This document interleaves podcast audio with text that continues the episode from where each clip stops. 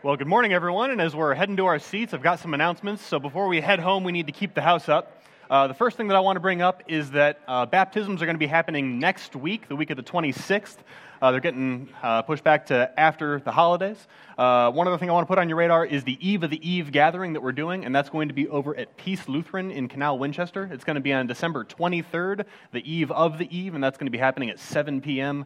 And then, as always, I really want to uh, plug our community groups. It's where community happens, it's where we really experience the life of the church. So if you're not involved in one, I'd really encourage you guys to take a look at the green sheets we have over on the Connect booth and uh, meet up with someone who's either a leader or someone who's involved and uh, talk about what it looks like to get plugged in there. Uh, now, as we are coming into our text for the morning, we are going to be in Isaiah chapter 52, starting in verse uh, 13, and then continuing all the way through uh, chapter 53 and verse 6 for the corporate reading of God's Word. And um, I just want to say good morning, and it's my blessing and privilege to be able to stand up here and talk to you guys about uh, what God is doing in history as well as what He's doing in our lives today. Uh, it's my pleasure to serve uh, on staff here at Maranatha as the director over the kids ministry and the student ministry. And uh, today I want to be able to stand up here and talk about what God is doing today, but also what God said in eternity. Now, our purpose here today is for me to get up and to explain to you all that Christ the Messiah, the Son of God that was promised to his people Israel through God's prophet Isaiah, is not only sufficient for our sins, but present in our sufferings. And this is an atonement that will not only make sense of Israel's past, but will secure their spiritual future. Now, at the beginning of this series, we talked about how God promised to Adam and Eve in the moment of their fall, victory over death. He promised to Abraham an inheritance that would not wither or fade, and he promised to his servant David a kingdom that would be unassailable, a place and a presence with him. But today, I believe that we come to the linchpin of all these promises. Because without an atoning Savior, without reconciliation between God and man, the promise of victory over death is nothing but a never ending struggle. It would be better for us to be released from our sin in death than to continue on in our struggle with it. In the promise to Abraham, what would we have to pass down? What would be our inheritance if all that we had after all of this was enmity with our Creator?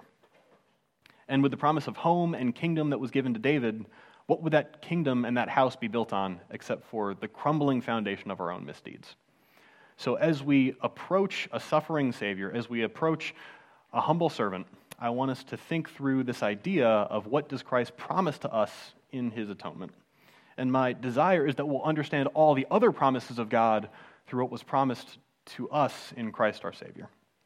Because they're all indeed possible because of Christ's coming.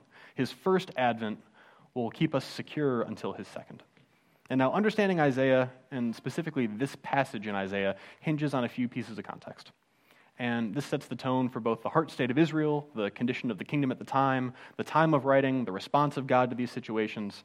And we don't have the luxury of simply plucking out a verse out of context and making of it what we will.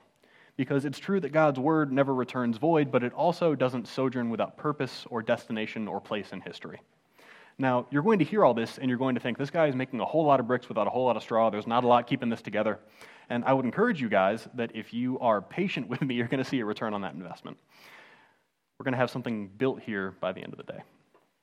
So, if you were to read through all of Isaiah, in the beginning of the book, you would find in chapter 7 this sort of political conflict that's going on between Israel and Judah, between Assyria and all the neighboring nations. And the king at the time, Hezekiah, is approached by Isaiah. And he basically says that the Lord is going to deliver you from your enemies and is going to give you a sign that he is with you. And Hezekiah, whether out of disbelief or some sort of false piety, basically turns down this blank check from God. God says to him, You can ask of me anything, whether it's high as heaven or as low as hell, and I will give that to you. And Hezekiah turns him down.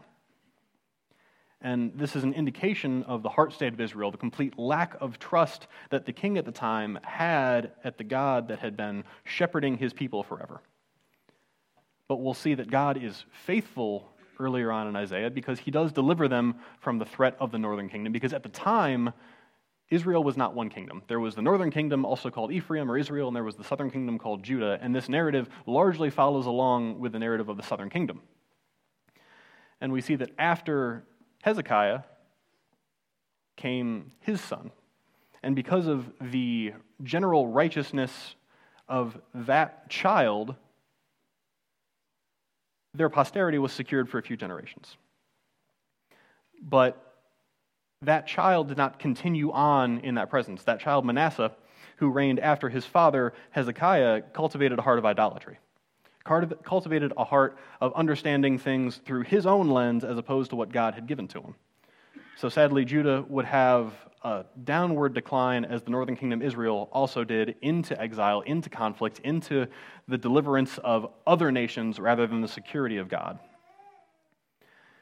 Now, there were other good kings. There were about eight in total over all of the history of Israel, but when you compare that to the idea that there were 30 kings at the time, it doesn't seem that overwhelming. It doesn't seem like the nation was following after God all that closely. Now, what I want to communicate here is that this is a disaster for the Jewish people. This concept of exile, this concept of discipline, must have been earth shattering for the people living in the nation at the time. I want you to think about all the prosperity that Solomon brought in, all of the gifts and offerings, all of the ways that he led the people in the worship of the Lord. And if you think of this idea of a wealthy nation that not only finally built this temple to God that we talked about last week, but lined it with almost 9,000 pounds of gold on the inside, and the opulence and the prosperity and the influence and the power that must have communicated, and then to see it all slip away, it must have been both heartbreaking and terrifying. And if you're not familiar with sort of the history of the Israelite kingship, basically what it boils down to is that the first king after the period of the judges was Saul, who reigned from approximately 1043 to 1011 BC for about 32 years. David got 40 years after him from 1011 to 971, and then Solomon 40 years after his father David from 971 to 931.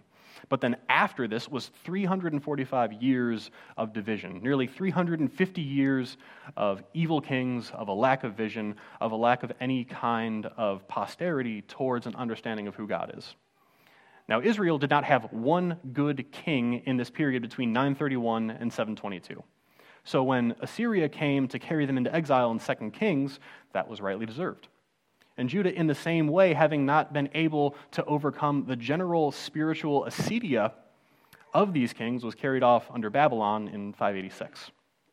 But God doesn't leave his people alone in exile. He doesn't leave them alone without hope and without a promise. And in the book of Isaiah, the messianic promise that we saw all the way back in Genesis is as clear as it has ever been. Because in this book, beginning in chapter 40, when God is promising consolation to his people after 39 chapters of oracles of judgment, we begin to find these things called the servant songs. And that is what we approach today in the 52nd chapter of Isaiah.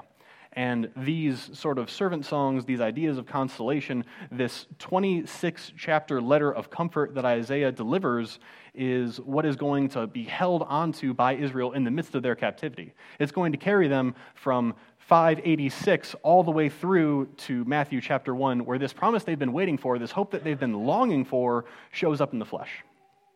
So now that you have this foundation, now that you know that this is a book written to a people who are about to go into exile, and you know that this is not some happy go lucky period in Jewish history, uh, I would love it if we would stand for the reading of God's word beginning in chapter 52 and verse 13. And it says, Behold, my servant shall act wisely, he shall be high and lifted up, and shall be exalted. As many were astonished at you, his appearance was so marred, beyond human semblance, and his form beyond that of the children of mankind. So he shall sprinkle many nations. Kings shall shut their mouths because of him, for that which has not been told them they see, and that which they have not heard they understand. Who has believed what he has heard from us? And to whom has the arm of the Lord been revealed? For he grew up before him like a young plant and like a root out of dry ground. He had no form or majesty that we should look at him, and no beauty that we should desire him. He was despised and rejected by men, a man of sorrows and acquainted with grief, and is one from whom men hide their faces. He was despised, and we esteemed him not. Surely he has borne our griefs and carried our sorrows, yet we esteemed him stricken, smitten by God, and afflicted. But he was pierced for our transgressions, he was crushed for our iniquities. Upon him was the chastisement that brought us peace, and with his wounds we are healed. All we like sheep have gone astray. We have turned every one to his own way, and the Lord has laid on him the iniquity of us all. This is the word of the Lord. Thanks be to God. You can be seated. So now, as we approach this servant song, which I mentioned earlier, we find that, Behold, my servant shall act wisely, and he shall be high and lifted up and shall be exalted. Now, in the other places in Isaiah, in chapter 42, 49, and 50, we find this servant being revealed to Israel. We find that in the 42nd chapter, the servant is this spirit empowered, gentle judge that the Lord delights in and calls righteous. In chapter 49, he is a messenger, he is a light, he is called from birth to gather Israel, and indeed all nations back to God. And then in chapter 50, the servant is an obedient servant, trusting God even to the point of the mocking humiliation of the nations and their abuse. His unrelenting confidence is that God is the one who will vindicate him, knowing that nobody else can declare him guilty. So, as we come to this text, we find that the servant will be exalted. Now, the interesting piece about that word specifically is that in the other 10 places this adjective translated exalted is used in Isaiah, they only ever apply to the Lord. They only ever apply it to Yahweh, the Holy One of Israel. But here, in this instance, this singular figure in Isaiah is to be exalted alongside the Lord of hosts. So, who then could this be? Is this finally the promised Messiah that the nation had been hoping for, acting with all the wisdom of Solomon and bringing them along for that hoped for salvation, that return to national acclaim and power and prosperity? But the first big surprise comes in verse 14 in chapter 52. It says, As many were astonished at you, his appearance was so marred beyond human semblance, and his form beyond that of the children of mankind.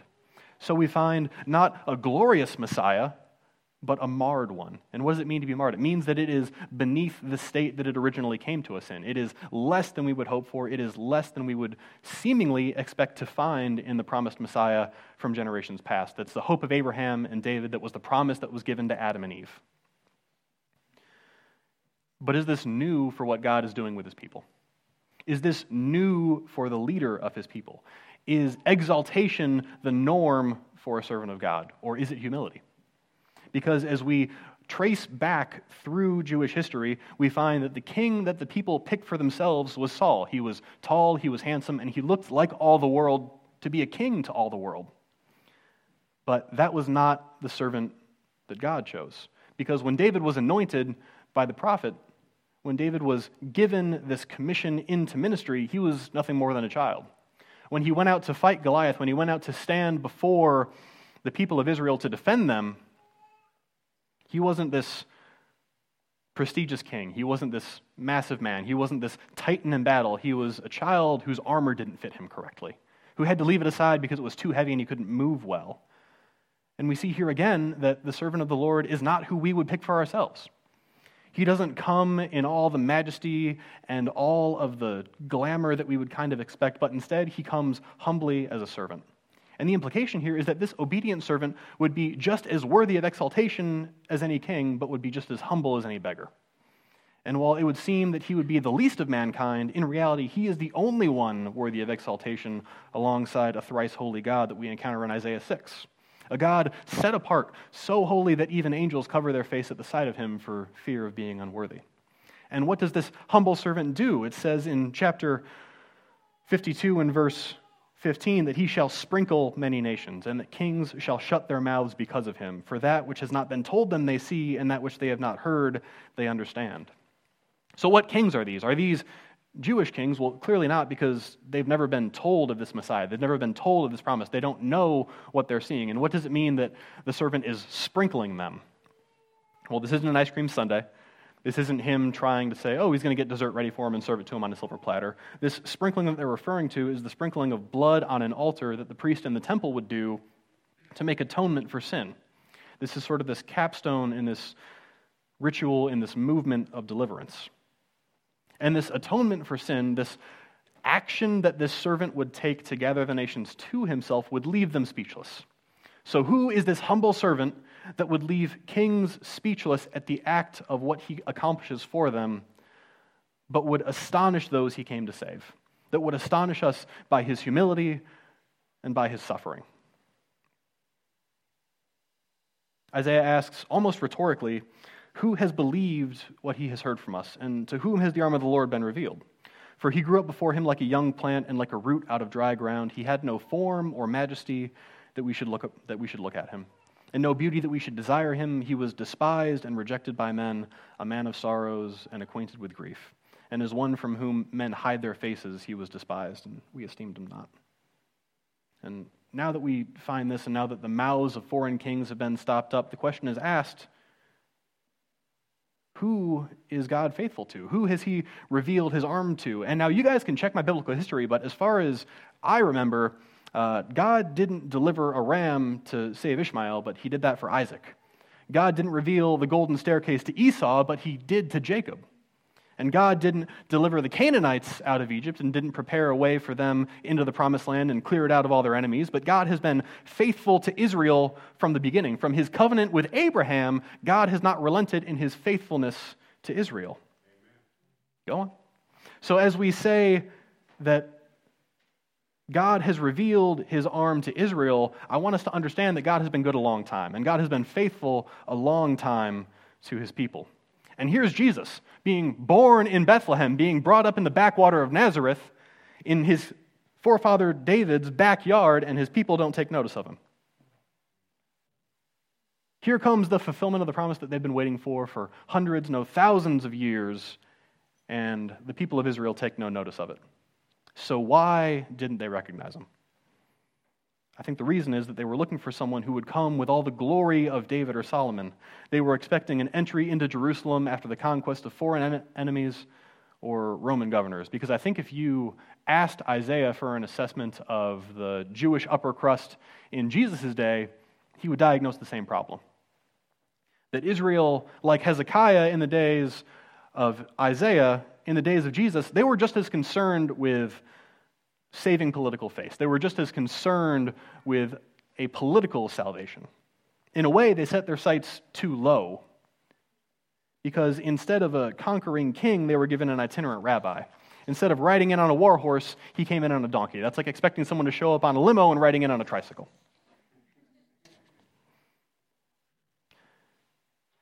They were anticipating a physical, political redemption, a return to form as an independent nation, a thriving economic power. They were hoping for international acclaim. But what God provides instead is an unhindered approach to the very throne that, stuck, that struck Isaiah dumb, except for the confession of sin.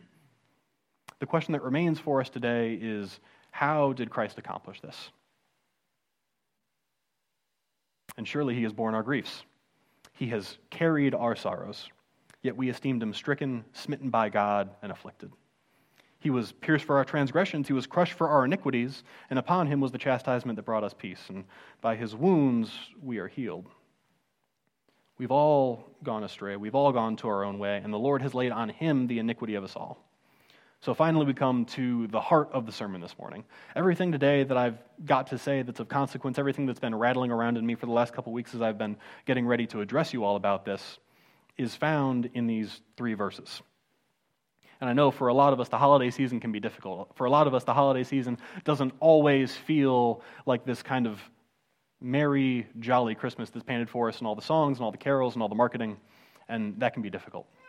But here, I think we find an answer to a season that can feel empty. Whether it is due to sickness or loss, we find that we have a Savior in Christ that suffers alongside us. So, as we approach this miraculous occasion, as we approach the incarnation, I want us to consider this that He has borne our griefs and carried our sorrows. And as I think about this, I can't help but think of some of my dearest friends. Uh, the closest one that I have is not a Christian, and he's of the position that if God exists, then the vast amount of suffering we experience should not. That if God exists, our suffering should not. It's the classic problem of pain, it's the theodicy. If a good God is all powerful, then why does the world exist in such a pitiful state? The world demands that we ask and answer this question if we're going to have a coherent theological system. They ask, Where is God in our griefs and our sorrows? And the answer, resoundingly, surprisingly, sovereignly, and painfully, is alongside us. We don't have a Savior that pronounced atonement via fiat. He did not wave his hand and dismiss the charges against us. He did not sit on high and look down into our circumstances and say, man, someone really ought to fix that. Is anyone doing anything about this? Instead, what happens, what God does is, according to Philippians 2, he empties himself. The God that has been enshrouded since the beginning of eternity in unapproachable glory empties himself and was born into poverty. He took the place of a servant, not counting equality with God something to be grasped, but in all things was obedient to the point of death, even death on a cross. He did not exempt himself from our predicament so that we may not be disqualified from his presence. It is no longer the purifying will of God that is carried to us with tongs by an angel, but the weight of all our collective sorrow and sin and iniquity that is borne away from us in the very body of the eternal Son of God. And it is in this that we understand the answer to the problem of pain that is such a question at the forefront of our minds and at the mind of the world that sees all of existence as a torment, as something to get through, as something to struggle through, as something to rise and grind against. Because if sorrow is a result of sin, which we know from Jeff's sermon in Genesis that it is, then we can't break that correlation. Without the removal of sin, there can be no dissolution of sorrow. And God, being mindful of and intent on caring for his children, is not content for this to be their permanent state. So we find in Christ a Savior that suffers alongside us, that takes up our griefs, that bears our sorrows, and carries them away from us. And this is not only a need for Israel that Isaiah is writing to. This is a need for us today, because just like Israel, we may be hoping for a political redemption. Of all the problems that humanity is facing, though, the one of sin induced sorrow is one of the few that is universal. It is one of the few that everyone is going to come into contact with at some point. So, what I want to recommend to you now is don't make the same mistake of our forefathers. Do not come to Jesus first for the problem that is not foremost. Don't bring to him your want for a more comfortable life before you come to him on bended knee and confess the sin that would keep you from him. Don't bring to him the conflict that you have with your employer before you reckon with the enmity that you have with your creator. And don't describe to him the flaws of your relationship before you ascribe to him the glory for what was accomplished at Calvary. Don't shun the sorrow in Christ that opens for you the pathway to joy. And as we think about this sin stricken Jesus, as we think about this suffering Messiah, as we think about all the things that he came to do, I want us to also remind you that we have an atonement in Christ that is greater than our sins. He was pierced for our transgressions, he was crushed for our iniquities, and upon him was the chastisement that brought us peace. And with his wounds we are healed, and we can be healed.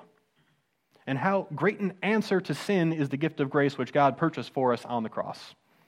And it might seem to us that at times God dwells in unapproachable glory that we mere mortals could never come near it would seem that the chasm that spans between us is far too great to cross. That all hope would be lost in the voyage that lays between the chasm that spans between earth and heaven. And we would be absolutely right. Apart from a Savior, we would be absolutely right. Because the odyssey from earth to heaven, from sin to salvation, would make Odysseus blush. Because if all that lay between us were things like harpies and cyclops, Trojans and witches, storms and seas, it'd be easy. We could cross that. We could do that. We could fight it out. But instead, what we encounter, our predicament instead, is not that of external conflict, but of our internal nature. It's not an external threat to defeat, but an internal sin that we need to confess and have taken up. So thanks be to God in Christ that the righteousness that proceeds from him is so much greater than the iniquity that dwells in us. And one thing that I've heard more often than you would think when I talk to Jesus about my non Christian friends is the idea that I would burst into flames if I crossed the threshold of a church. But what I want to recommend to you guys today is that there is some innate part of the human condition that recognizes itself as unworthy. I think there's a reason that when Isaiah saw the Lord high and lifted up in Isaiah 6, that his first impulse was not for mitigation, but for confession. He didn't say, Well, you know, you might have seen all this stuff that I've done, but here's my spin on it. He said instead, I'm lost. I'm a man of unclean lips from a people of unclean lips. And what I would recommend to you is that the God that we worship is not only your God. That God has been good a long time, and if He can redeem a nation with a history of evil kings, with a history of idolatry and sacrifice that is not to Him, He can work in a household of broken families.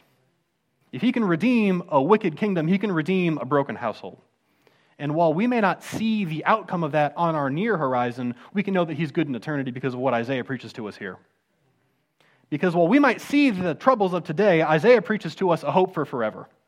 That God's capacity to redeem is greater than our capacity to sin against him. And something that I've been sort of ruminating on for a while is an old quote by an old pastor named Benjamin Grosvenor. If you know his real name and how to pronounce it, please come to me afterwards because I'm not 100% sure I've got that.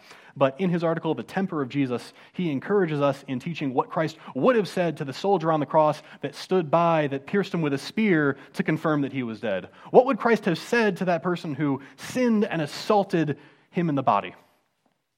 Benjamin recommends that there is another way, a better way of coming at my heart. Christ would say that if he will repent and look upon him who he has pierced and will mourn, I will cherish him in that very bosom that he wounded. He shall find in the blood he shed an ample atonement for the sin of shedding it. And tell him from me that he will put me to no more pain and displeasure by refusing this offering of my blood than when he drew it forth. And this is the mental block that we have to overcome. We have to get over the idea that Christ may be sufficient for our Sundays, but he's not good from Monday through Saturday.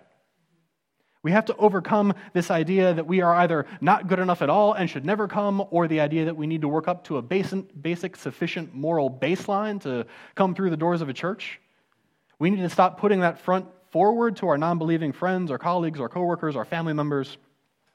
Because Christ preaches in one of his parables that the invitation to be with him goes out not only to the moral upper crust of society, but to those who are completely destitute of any kind of morality. And he would take you so destitute in your own moral estimation, and seat you next to kings and princes. And it's no surprise. If God can redeem his people from 350 years of evil kings, he can redeem you. He can redeem your neighbor and your loved ones. Because God is not only your God, but he's the God of everyone you have ever met.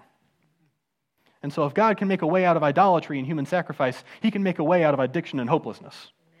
If we would come and seek that forgiveness. Because when Christ came in his first advent, he came not only to suffer with his people, but to take up their sorrows and be acquainted with their grief, but also to identify himself with them in righteousness. Because God the Father, from the beginning of eternity, purposes to redeem the children of Adam from the estate of death through God the Son in God the Holy Spirit. Said another way, God resolves the problem of sin in the person of Jesus for the preservation of his people. Because sin is such a serious problem that God showed up in the flesh to deal with it. And God is so great a Savior that while we might not be able to bear up under the weight of sin, sin is not able to bear up against the righteousness of God. And who are we to reject this? Who are we to say that God took a half measure in the redemption of his people? Who are we to say that God took his glory half heartedly? So, church, I implore you today to believe that God bears with your sorrows and is bigger than your sins. But it's not only that we have an atonement in the death of Christ. And it's well and good that we would receive forgiveness of sins, but without the lasting ministry of a living Savior, then what hope would we have to persevere through a world that is still contaminated with the presence of sin if we are not under its possession and its power? What triumph would it be if the Messiah that came would not be able to abide with us? And like Jeff said last week, the only way to have an eternal kingdom is to have an eternal king. But Isaiah promptly answers our questions and belays our fears with this assurance of hope. With the final stanzas of the servant song running through the end of the chapter, he writes that he was oppressed and he was afflicted, yet he opened not his mouth. Like a lamb that is led to slaughter, and like a sheep that is before its shearers and silent, so he opened not his mouth. By oppression and judgment he was taken away, and as for his generation, who considered that he was cut off of the land of the living, stricken for the transgressions of my people. And they made his grave with the wicked and with a rich man in his death, although he had done no violence and there was no deceit in his mouth. So we see here the death of this suffering servant. But that's not where Isaiah stops. He goes on and says, Yet it was the will of the Lord to crush him. He has been put to grief. When his soul makes an offering for guilt, he shall see his offspring. He shall prolong his days. Out of the anguish of his soul, he shall see and be satisfied. By his knowledge shall the righteous one, my servant, make many to be accounted righteous, for he shall bear their iniquities. Therefore, I will divide with him a portion with the many, and he shall divide spoil with the strong, because he poured out his soul to death, and he was numbered with the transgressors. Yet he bore the sin of many and makes intercession for transgressors. So we see not only an atoning Messiah, we see not only that God came to dwell with us, take up our sorrows, and bear our griefs, but we see that after he's been crushed and put to grief, he will see his offspring and he will prolong his days. We see that after he poured out his soul to death and bore the sin of many, he is not only righteous but risen. He is not only here to redeem our past, but he is here to pray for our future. He is not only sufficient, but he is victorious. What you need to know today is that Christ had to die because of who we are as sinners, but death had no claim on him because of who he was as the Son of God because death is the punishment for and release from sin, but where there is no guilt, there is no sentence, and where there is no sin, there is no death. So, as we leave here today, be encouraged that the Messiah that we so desperately need has been provided to us, and not in a half measure. And as he came, he did not only do so in the fashion that we may be accustomed to in a modern Christmas. He didn't provide for us what we wanted, he provided to us what we needed. And we have the ability to stand before a holy God in his righteousness, not our own. And in that guaranteed, unshakable righteousness, we have a victory over death. We have an inheritance with Him that will never perish or expire, and a home that can't be taken away from us or be assailed in. Because the home that we are making is in the very presence of God. So I pray that as we go here, we would not have any confusion in our mind as to what God's position is on ours. That in our own qualifications, we are completely impoverished, mortally wounded, and hopelessly guilty. And in Christ, we are rich beyond our wildest imaginations, abounding in life, and completely righteous.